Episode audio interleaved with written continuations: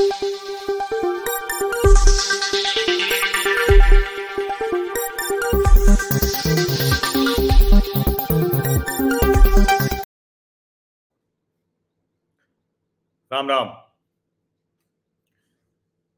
अविश्वास प्रस्ताव भी हो गया। प्रधानमंत्री नरेंद्र मोदी को सदन में खींच कर लाना है कि जो विपक्ष की एक तरह से कहें कि सबसे बड़ी इच्छा थी, वो पूरी हो गई। और इसी के साथ कुछ बातें तय हो गई। एक तो ये कि जो लंबे समय से चल रहा था और नरेंद्र मोदी चूँकि 10 साल सत्ता में उनको हो जा रहे हैं तो एक बात कही जा रही थी कि भाई भारतवर्ष है, लोकतांत्रिक देश है तो ये थोड़ी ना होगा कि कोई व्यक्ति बार बार बार बार चुना जाता रहे। लोकतंत्र तो तभी ठीक है जब विपक्ष सत्ता में आए, सत्ता पक्ष विपक्ष में जाए मतलब ऐसे कहा जाता है। कमाल की बात है कि ये कहने वाले अधिकतर लोग, पत्रकार, बुद्धिजीवी वो हैं, जो लंबे समय तक दांत चियारते कहते थे कि सत्ता के लिए तो कांग्रेस ही बनी हुई है और भारतीय जनता पार्टी विपक्ष के लिए। और जब वो ये कहते थे तो ये वो जिसको कहें कि स्थिति ऐसी है, ये नहीं थी। वो दरअसल ये उनके मन की इच्छा थी, जिसको वो लागू होते देखना चाहते थे। उस वक्त तक लोकतंत्र की कमज़ोरी विपक्ष के न होने से या ये सब उनको बहुत नहीं सूझता था। एक प्रेशर पॉलिटिक्स के तौर पर गठजोड़ वाली राजनीति आई तो ऐसे लोग और प्रसन्न हुए। लेकिन सवाल यह है कि क्या उसमें लोकतंत्र मज़बूत होता है क्या? ये पूछा जाना चाहिए सवाल। अब भारतीय जनता पार्टी की अगुवाई वाली सरकार है, एनडीए की सरकार है। अपने बूते प्रधानमंत्री नरेंद्र मोदी सत्ता में हैं, लेकिन एनडीए के साथी हैं, सहयोगी है। कई छोड़कर गए भी। उनके पुराने सहयोगियों में से तीनों जो प्रतीक के तौर पर थे, वो तीनों चले गए। चाहे वो शिवसेना हो, चाहे अकाली दल हो, चाहे जनता दल यूनाइटेड हो। हालाँकि शिवसेना टूटकर सत्तर प्रतिशत इधर आ गई। अब ये जो भारतीय जनता पार्टी के सहयोगी टूट कर गए और जो नया गठजोड़ बना, जिसको प्रधानमंत्री नरेंद्र मोदी ने कहा कि भाई नया नाम, अमित शाह ने कहा नया नाम क्यों? क्योंकि इतना भ्रष्टाचार हो गया, इतनी छवि खराब हो गई है तो उसका अंतिम संस्कार कर दिया गया। सहानुभूति देनी चाहिए। ये सब बातें आई। लेकिन ये सच है कि कर्नाटक विधानसभा चुनाव के बाद एक मोमेंटम सा बन रहा था। लग रहा था कि नहीं नहीं, नरेंद्र मोदी और भारतीय जनता पार्टी वो थोड़ा तो कमज़ोर हुए अब जब इस तरह से कोई कहता है तो थोड़ी देर बाद वो ठीक लगने लगता है। फिर पटना में बैठक हुई, बारह जून की नहीं हो पाई तो तेईस जून की हुई। फिर बेंगलुरु में बैठक हुई, बड़ा अच्छा अच्छा सबने बोला। अरविंद जी, ममता जी और उद्धव जी इनको बुलवाया गया। बड़ा रणनीतिक तौर पर काम किया गया। राहुल गांधी इस सबसे आउट थे। अब संसद का सत्र आ गया। राहुल गांधी सदन के सदस्य ही नहीं थे। कांग्रेस पार्टी के लिए इससे बड़ी पीड़ा वाली बात क्या हो सकती है? और अगर हम इसको यूँ देखें कि सर्वोच्च न्यायालय उनकी आखिरी आस थी जो पूरी हो गई तो ठीक है, सर्वोच्च न्यायालय सर्वोच्च न्यायालय है, उसका अपना कहना है, उस पर मैं कोई टिप्पणी नहीं कर सकता। लेकिन मेरा मानना है कि जिस तरह का अहंकार राहुल गांधी ने दिखाया है उनको किसी कीमत पर राहत नहीं मिलनी चाहिए थी। ये मेरा विचार है। मैं एक नागरिक के नाते मेरा जो विचार है, स्वतंत्र विचार रखने का, वो मैं रख रहा हूँ। अब राहुल गांधी सदन में आ गए तो कांग्रेस और विपक्षी गठजोड़ हो गया डिरेल। जो मोमेंटम बना हुआ था लंबे समय से, उसको भी वो भूल गए कि वो क्यों बना था, क्योंकि राहुल गांधी अध्यक्ष नहीं थे। राहुल गांधी अध्यक्ष जब तक थे कांग्रेस पार्टी का सारा मोमेंटम नीचे जाता था। राहुल गांधी नेता के तौर पर जो स्तर है उससे बहुत नीचे।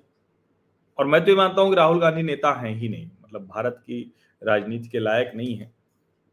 अब उस पर वो फ्लाइंग किस वगैरह उन्होंने कर दी सदन में। उस पर कुछ कांग्रेसी कह रहे हैं कि नहीं की, कुछ कह रहे हैं कि क्या की? एक तो कोई बिहार की कांग्रेसी महिला नेता है, वो कह रही कि पचास साल की बुढ़िया को क्यों करेंगे? राहुल जी को लड़कियों की कोई कमी है? ये सब वो हँसते हुए कह रहे हैं। ऐसे ही ब्रिजभूषण शरण के लिए भी उनकी एक कोई महिला समर्थक थी, उसने कहा था कि अरे उनको देखना होगा तो किसी और को नहीं देखेंगे, हमको ना देख लेते। यहाँ तक पहुँच गया मामला। अब जो मूल बात, हासिल क्या हुआ? तो सच ये है कि राहुल गांधी ने अपने आप को पुनर्स्थापित किया। पुनर्स्थापित मतलब राहुल गांधी जैसे हैं, उसको और मजबूती के साथ उन्होंने लोकसभा में प्रस्तुत राहुल गांधी अपने भाषण की शुरुआत में कहते हैं कि मैं दिमाग से नहीं, दिल से बोलूँगा। अब उनके दिमाग की एक तरह से कहें कि नुमाइश पूरी तरह से हो चुकी थी। हर कोई देश में जान गया था कि कैसे दिमाग से सोचते हैं तो राहुल गांधी क्या बोलते हैं। विदेश में जाकर क्या कहते हैं, देश में भी दो राज्यों, उत्तर, दक्षिण का संघर्ष कैसे कराते हैं, या अलग अलग अब वो दिल से बोले हालाँकि पहले भी वो यही कहते थे कि मैं दिमाग से तो बोलता नहीं दिल से बोलता हूँ। लेकिन आप सोचिए कि राहुल गांधी जो हैं, वही उन्होंने किया तो उनका जो अपना दरबारी तंत्र है, इकोसिस्टम है, वो एकदम बौखला गया है, बौरा गया है। उसे समझ में ही नहीं आ रहा है क्या करे। जो एकदम से राहुल गांधी में उम्मीद देख रहे थे लोग, अब उनकी एकदम जिसको कहते हैं कि वो समझ ही नहीं पा रहे हैं, क्या बोले अब? जो इनके लिए लगातार माहौल बना रहे थे, जाने क्या कह रहे थे। एकदम से क्या हुआ? माहौल नीचे चला आया। एकदम से नीचे चला आया। और कितना नीचे चला आया, कल्पना कीजिए कि मतलब मैं इसको इसलिए नहीं कह रहा हूँ ठीक है, ये कोई कहेगा कि ये तो ट्रेंड कराने वाले भाजपा, आईटी सेल वाले होंगे, भाजपा समर्थक होंगे। लेकिन पप्पू ट्विटर पर फिर से ट्रेंड होने लगा। अब अलग अलग ठीक है, कह सकते हैं कि भाई, ये तो भारतीय जनता पार्टी कहती है। खुद प्रियंका गांधी, वो कह चुकी हैं कि हमारे भाई को पप्पू साबित करने की कोशिश की गई। अधीर रंजन चौधरी भी ट्विटर ट्रेंड पर है, राहुल गांधी भी हैं। लेकिन कमाल की बात ये कि ये जो सारे लोग ट्विटर पर ट्रेंड पर हैं, जब उस ट्रेंड पर आप जाकर देखते हैं तो वही वाली पुरानी वाली राहुल गांधी की छवि सामने आ जाती है। एकदम से जिसको कहते हैं ना, और बड़ा विचित्र सा है ये।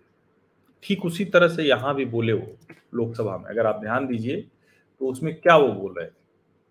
दिमाग से नहीं, दिल से बोलूँगा। जब बोलना शुरू किया तो क्या कहा उन्होंने? उन्होंने कहा कि भाई, हमारी जो यात्रा थी, हमको पता ही नहीं थी क्यों हुई। अब सवाल यही है कि क्यों हुई? अगर ये नहीं पता है तो फिर कैसे आप सबको लेकर निकल पड़े थे? कैसे निकल पड़े थे? अब उन force is not power it's go ahead इस तरह की चीज़ें आ रही हैं सामने। एक तरह से कहें तो राहुल गांधी और सब जो उम्मीदें I didn't get that. Could you try again? से खरे उतरे।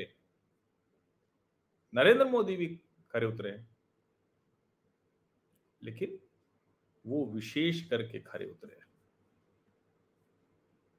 आज का हासिल ये रहा कि फिर से नरेंद्र मोदी के सामने कोई विकल्प नहीं है, ये तय हो गया।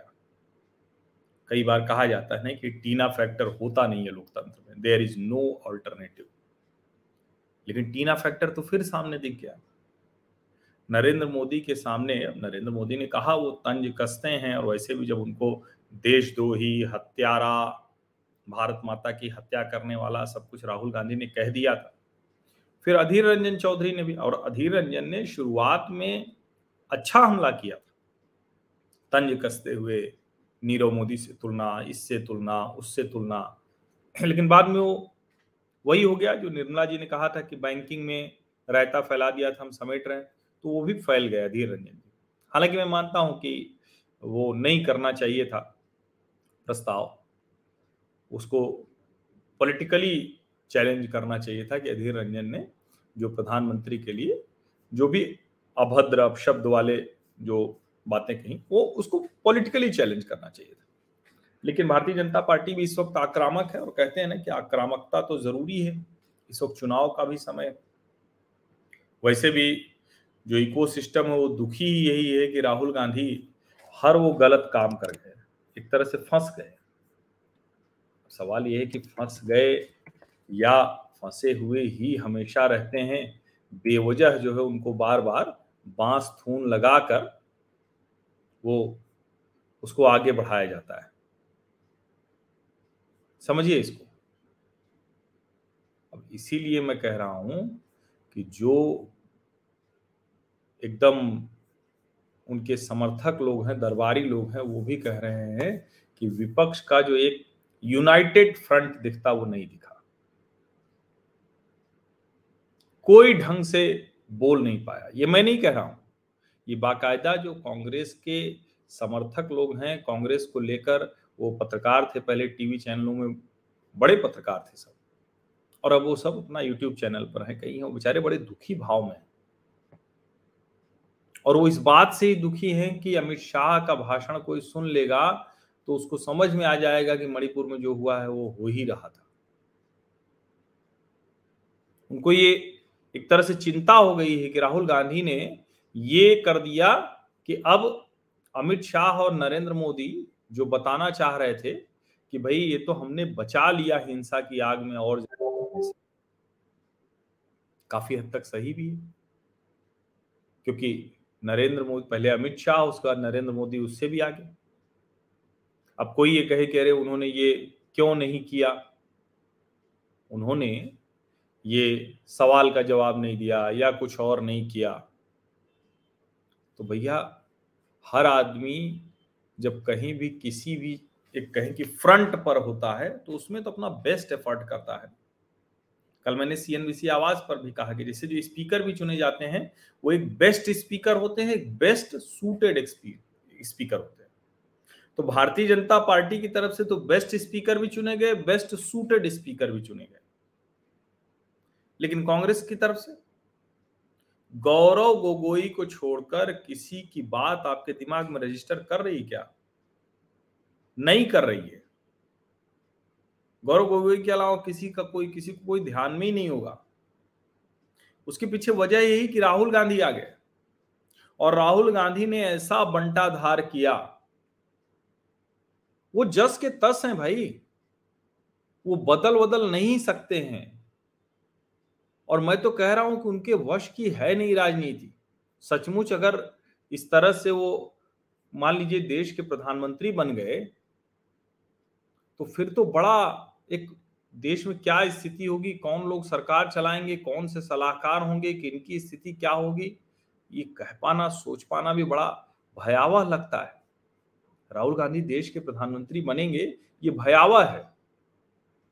हालाँकि मैं लोकतंत्र में यकीन रखने वाला आदमी हूँ, मेरा मानना है ठीक है, लोकतंत्र हमारा इतना अच्छा है को ठीक कर दे, लेकिन भैया, इस वक्त जब हमारा समय है, और जो बड़ी अच्छी बात नरेंद्र मोदी ने कही, कई बार लगता है ना कि अरे यार तो कोई भी होता तो होता ही होता, जैसे एक आजकल चलने लगा है कि हमारी इतनी बड़ी आबादी है, हम इतना बड़ा बाज़ार हैं, अरे भैया, हमारी आबादी तब भी थी चीन से हम पीछे थे, लेकिन दुनिया की दूसरी सबसे बड़ी आबादी वाला देश हम ही थे।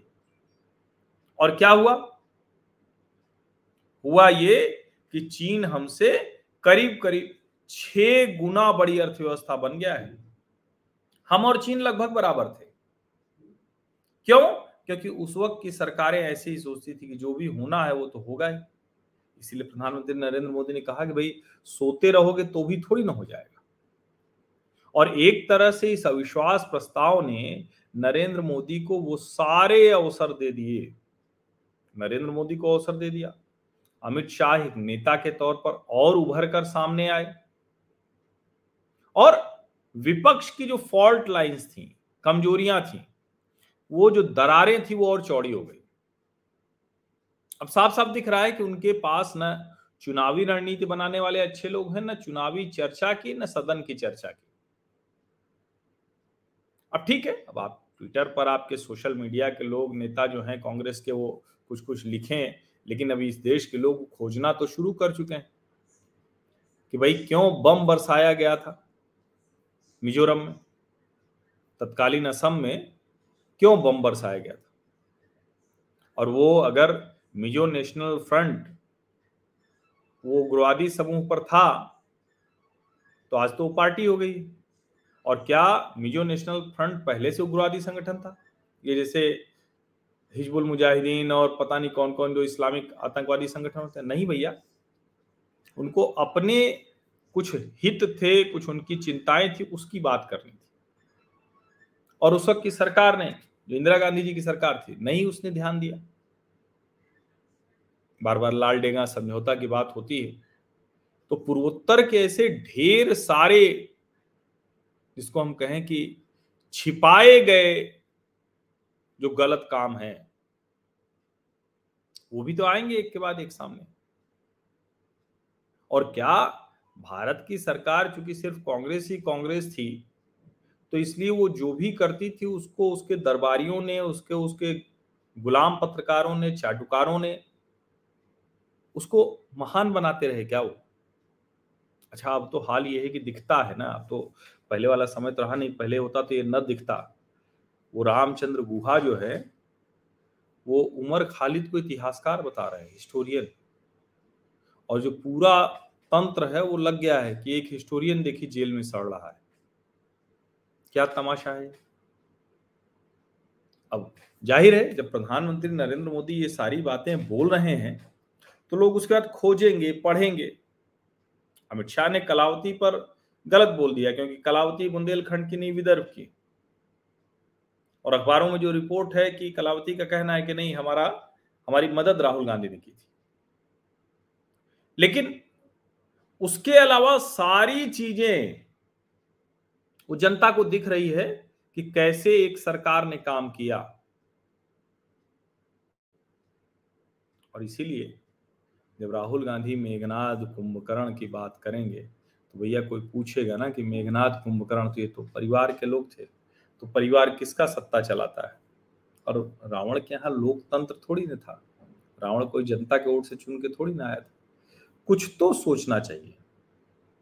और प्रधानमंत्री नरेंद्र मोदी ने उसका जवाब दे दिया। उन्होंने कहा ठीक बात है कि रावण को उसके अहंकार ने मारा था। राहुल जी की बात को उन्होंने एक तरह से कहें कि आगे बढ़ाया। लेकिन वो जो अहंकार ने मारा था तो 400 से 40 पर आ गए। क्यों आ गए? क्योंकि उनके अहंकार को जनता ने देख लिया और उनको खारिज कर दिया। मैं इसको इसी तरह से देखता हूँ। कि इस अविश्वास प्रस्ताव ने फिर से तय कर दिया कि 2024 में there is no alternative Narendra Modi के अलावा कोई विकल्प नहीं है। नरेंद्र मोदी जितनी स्पष्टता के साथ, आगे के दृष्टिकोण के साथ आगे बढ़ रहे हैं, वो अपने आप में कमाल की चीज़ है। बहुत कमाल की चीज़ है। देश की जनता को दिख रहा है कि हम कैसे आगे बढ़ रहे हैं, हमारी अर्थव्यवस्था कैसे बेहतर हुई, दुनिया के मंचों पर हमारी भूमिका कैसे बेहतर हुई लेकिन फिर कहूँगा कि हासिल तो यही है, राहुल और विपक्षी गठजोड़, उम्मीदों पर बिल्कुल खरा उतरा है। अब नहीं हो सकता कि आप न्यायालय के फैसलों के भरोसे और न्यायालय के भरोसे राजनीति करें। होता नहीं है। जनता भी देखती है। अगर न्यायालय राजनीति तय करने लगेगा, जैसे जो मणिपुर में जो कुछ हुआ, वो तो न्यायालय की ही वजह से हुआ ना। एक निर्णय ने कह दिया, अब उस पर ठीक है, ये बहस हो सकती है, मैं इसका, इस बहस को आगे बढ़ाने का पक्षधर हूँ कि भाई मैतेई को क्यों नहीं ज़मीन खरीदने का अधिकार होगा पहाड़ों पर? अब वहाँ बहुत सी चीज़ें हैं जो कॉन्फ्लिक्ट बड़े ज़बरदस्त हैं। लेकिन उसके बावजूद अगर न्यायालय कुछ कर रहा है तो न्यायालय को उसके सामाजिक, राजनीतिक, उसको भी देखना चाहिए। और अगर ये है तो उस पर बुला के बातचीत करना चाहिए था और वही प्रधानमंत्री ने कहा कि अदालत में जो हो रहा है वो आप देख ही रहे। और उसके बाद अगर किसी सर्वोच्च न्यायालय के निर्णय से या उच्च न्यायालय के निर्णय से राजनीतिक तौर पर पेशबंदी करने की कोशिश होगी, उसका लाभ नहीं मिलता है। जनता को दिख रहा है कि हमने वोट की ताकत का मतदान की जो शक्ति है हमें मिली हुई, संविधान से उसका उपयोग किया और न्यायालय कह रहा है कि नहीं नहीं, ये तो हम तय करेंगे। किसी भी मामले में। किसी की नियुक्ति हो, किसी का अधिकार हो, कुछ भी हो। सर्वोच्च तो संसद ही है ना। न्यायपालिका तो उस जो वहाँ संसद में कानून बनेगा, उसी को ठीक से लागू किया जा रहा है कि नहीं जा रहा है, उसको देखने के लिए। आप सभी का बहुत बहुत धन्यवाद। सब्सक्राइब ज़रूर कर लीजिए नोटिफिकेशन वाली घंटी दबा दीजिए लाइक का बटन दबाइए एट मीडिया हर्षवीटी टैग कीजिए और सब जगह साझा कीजिए। और अपने व्हाट्सएप समूहों में अवश्य भेजें। बहुत बहुत धन्यवाद।